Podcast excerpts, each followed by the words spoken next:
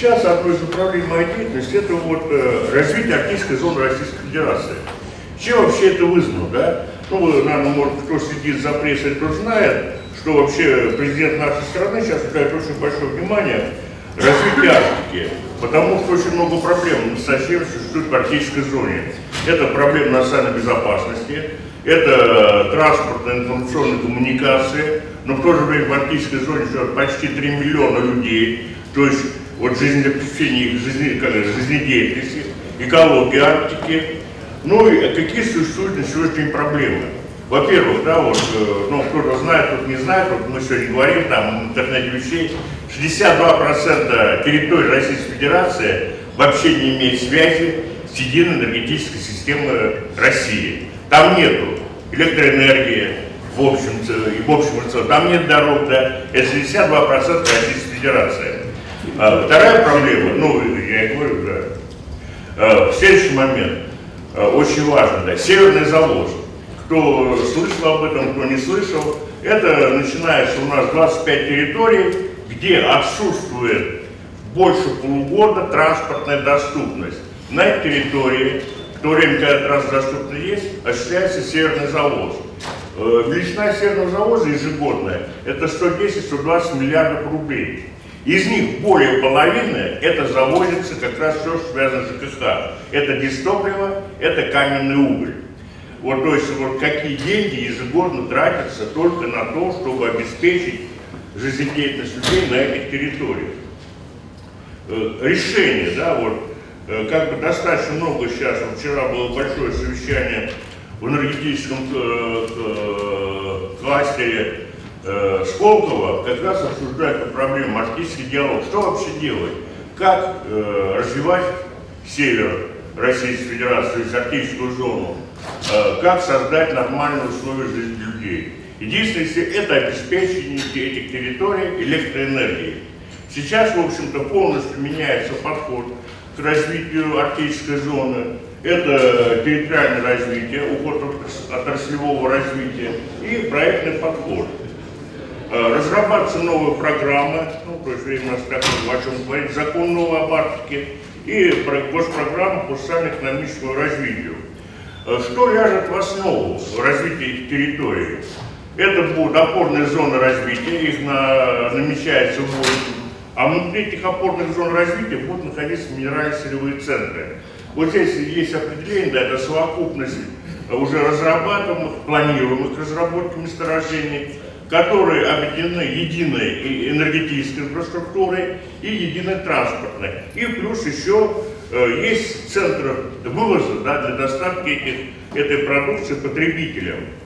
И, в общем-то, проблема, как обеспечить Арктику, население и промышленные центры электроэнергией. Это локальная энергетика, да, о чем много сейчас говорят. Это и в программе EnergyNet, и это в программе развития энергетики Российской Федерации. То есть это создание микрогридов, смарт-гридов и э, смарт-микрогридов. То есть, видите, вот, ну, что такое распределенная энергетика, наверное, многие из вас об этом слышали, да? Это обязательно сочетание возобновляемых источников энергии, и, э, который обеспечивает снабжение, теплоснабжение и хладоснабжение, да, то есть то, что называется регенерацией. Э, ну, это определение микрогрида, там как бы, ну, вернее, больше его разъяснения. Э, ну, вот здесь несколько схем. Вот самая упрощенная схема микрогрида, которая, в принципе, является жилым, да, это квартал, может быть, это часть территории города, это отдельное поселение. Э, в общем-то, микрогриды, они дадут применение везде, да, особенно это могут быть отдельные микрорайоны города, это может быть отдельный населенный пункт.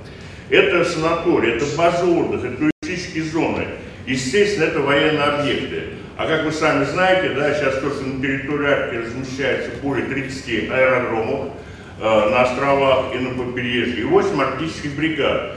То есть, опять же, нужно будет обеспечить все эти объекты электроэнергии и созданием условий жизни для людей. Вот это вот производство микрогрид, да, то есть вот такие микрогриды, они уже существуют во многих э, регионах арктических других стран, скажем, Канады, э, Соединенных Штатов Америки и так далее, да. Э, суть этого микрогрида. То есть существуют источники энергии, которые связаны с, возобновляемой энергетикой, да, то есть это ветряки, это солнечные преобразователи, в то же время это углеводородные различные могут быть источники энергии, плюс накопители. Причем, так сказать, вот э, накопители бывают совершенно разные для того, чтобы обеспечить бесперебойное снабжение электроэнергией. Основной вывод какой вот? То, что эти микрогриды реализуются сейчас новые, например, в Канаде.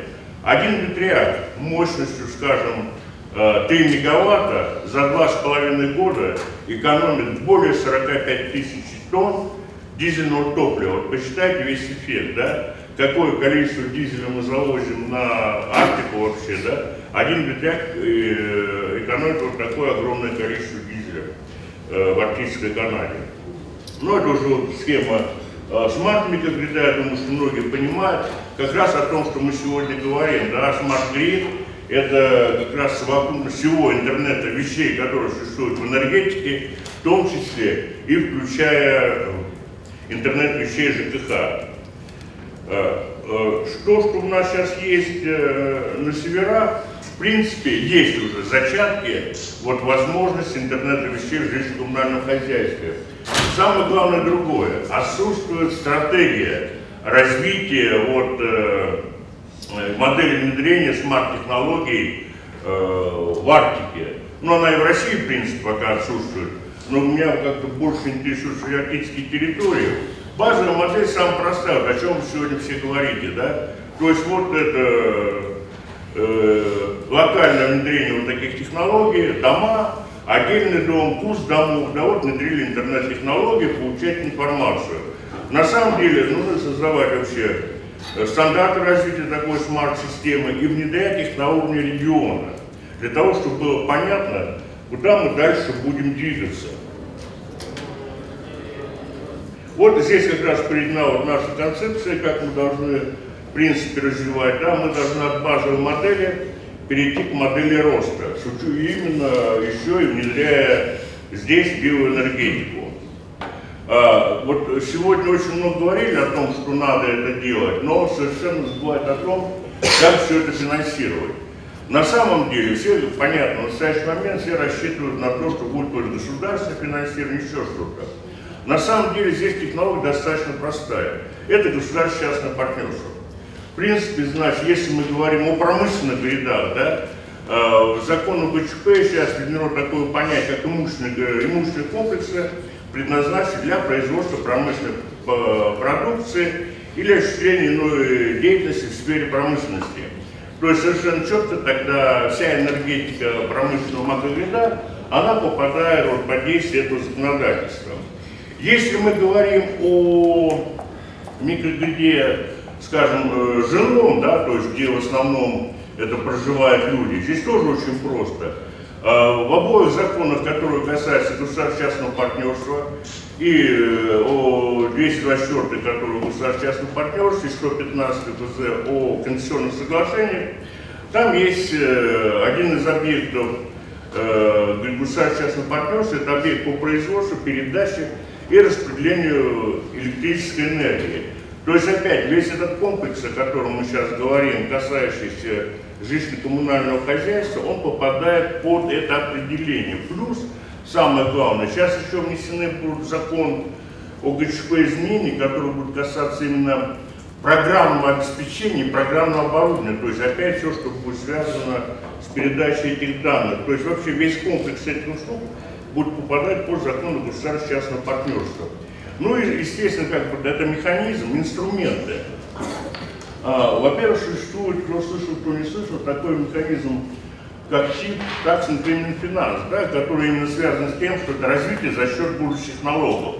То есть смысл в чем? Когда создается какая-то инфраструктура, вокруг этой инфраструктуры вырастают различные объекты недвижимости.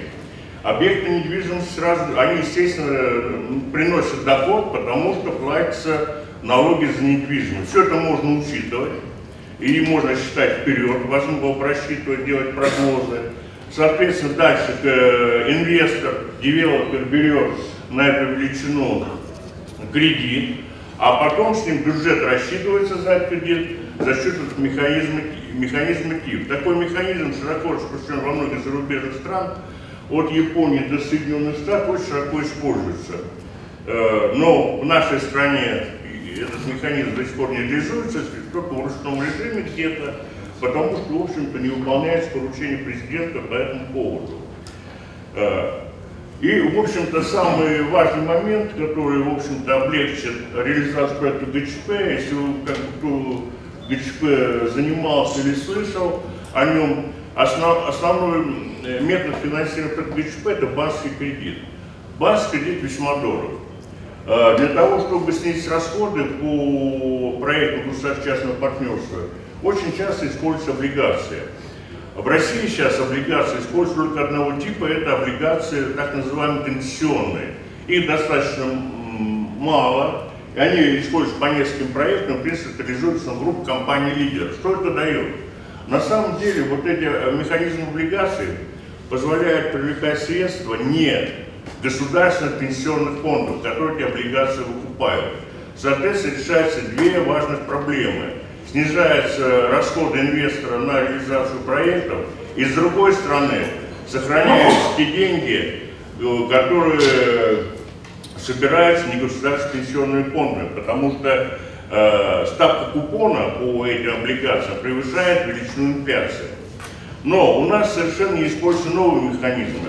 Наверное, вы сейчас уже слышали, да, это зеленые облигации, проектные облигации, социальные облигации. По многим проектам, э, по многим э, зарубежным проектам, которые реализуются в сфере возобновляемых источников энергии, как раз используются проектные облигации.